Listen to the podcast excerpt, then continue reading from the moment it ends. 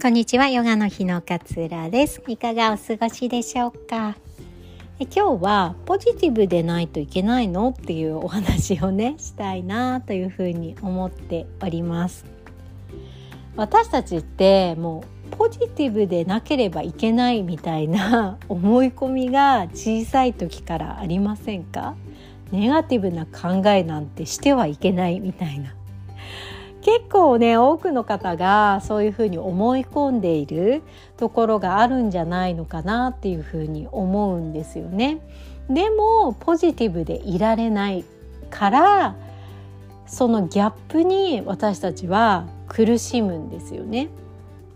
でもポジティブでなければいけないって誰が決めたんでしたっけ？別にね法律には決まってないですよねポジティブでなかったら罰せられるなんていうルールもないですよね。これってすごいすごいちっちゃい時から植え付けられているなんかこう思い込みなのかななんていうふうに私自身は思っているんですよね。だってネガティブでしかいられない時だってありませんか？それこそ乳がんを告知された時に「やった!」なんて思えないですよね。やった見つかってよかったとか、まあ、見つかってよかったは思うかもしれないけどよかったみたいな風にって思えないですよね。なんならよしこのことを仕事にも生かしていこうみたいな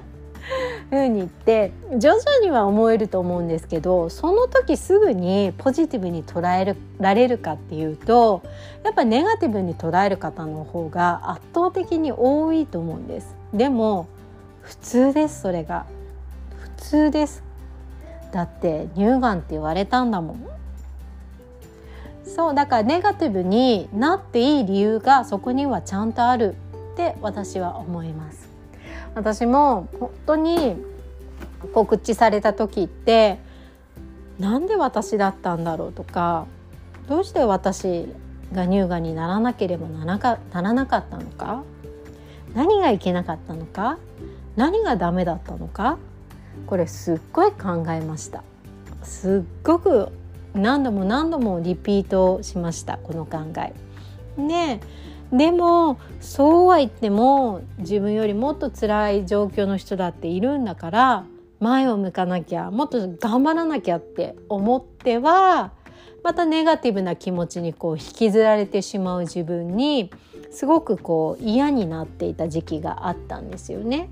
でもこれって後で紐解いてみると結局ポジティブでいなければならないっていう思い込みが強かった分ネガティブな自分とのそのギャップにただただ苦しかったんだなっていうふうに今になってね思うと感じたりするんですよね。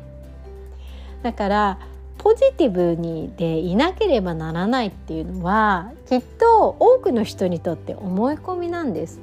それはポジティブの方がいいかもしれないですよ。なんかこうネガティブな人とずっと話してるより ポジティブな人と話してる方がいいかもしれないけれどもでも人にはネガティブにどうしてもなってしまう事件とか こととかっていうことが起こり得るんです。なのでそんなにそのことを否定してまたポジティブになれないまたなんかこううじうじしてるうつうつしてる自分がいるってことを責めなくてもいいのかなっていうふうに思います。ちゃんとそこにはネガティブになる理由がある。で人によっては「えそんなの私ネガティブに捉えないよ」って思う場合もあるかもしれないけれども自分がその出来事に対してすごくすごく例えば大きな期待を寄せていたとかってなるとやっぱりネガティブな要素が深まるんですよね。できなかった時にその場合は人から見たらすごく小さなことかもしれないけれども自分はちゃんとそうネガティブになる理由があるんだって認めてあげることがすごく大切なんじゃないのかなっていうふうに思うんです。でその上でねこうポジティブの定義を少しこう自分の中で広げてみるっていうことを少しずつやっていけばいいんじゃないのかなっていうふうに思うんです。例えば病気ってすごくネガティブになりがちだけれどもまず早く気づけたっていうことはポジティブな要素だったりしますよね。で病気になって初めて自分の健康について改めて考えたりとか自分の食生活について改めて考えてすごくこう自然なものを口に入れるようになったとかっていうふうなことも後から出てくるわけですよね。なのでポジティブの定義を少しこう広げて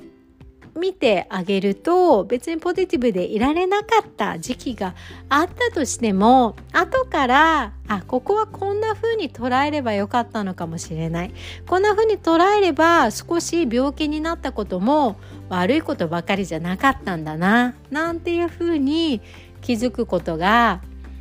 できるようにねなってくるんじゃないのかななんていうふうに私自身は感じております。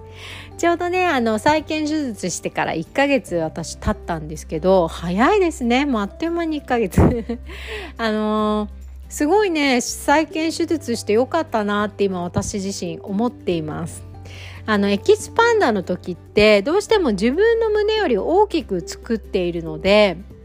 皮膚を広げるためになんか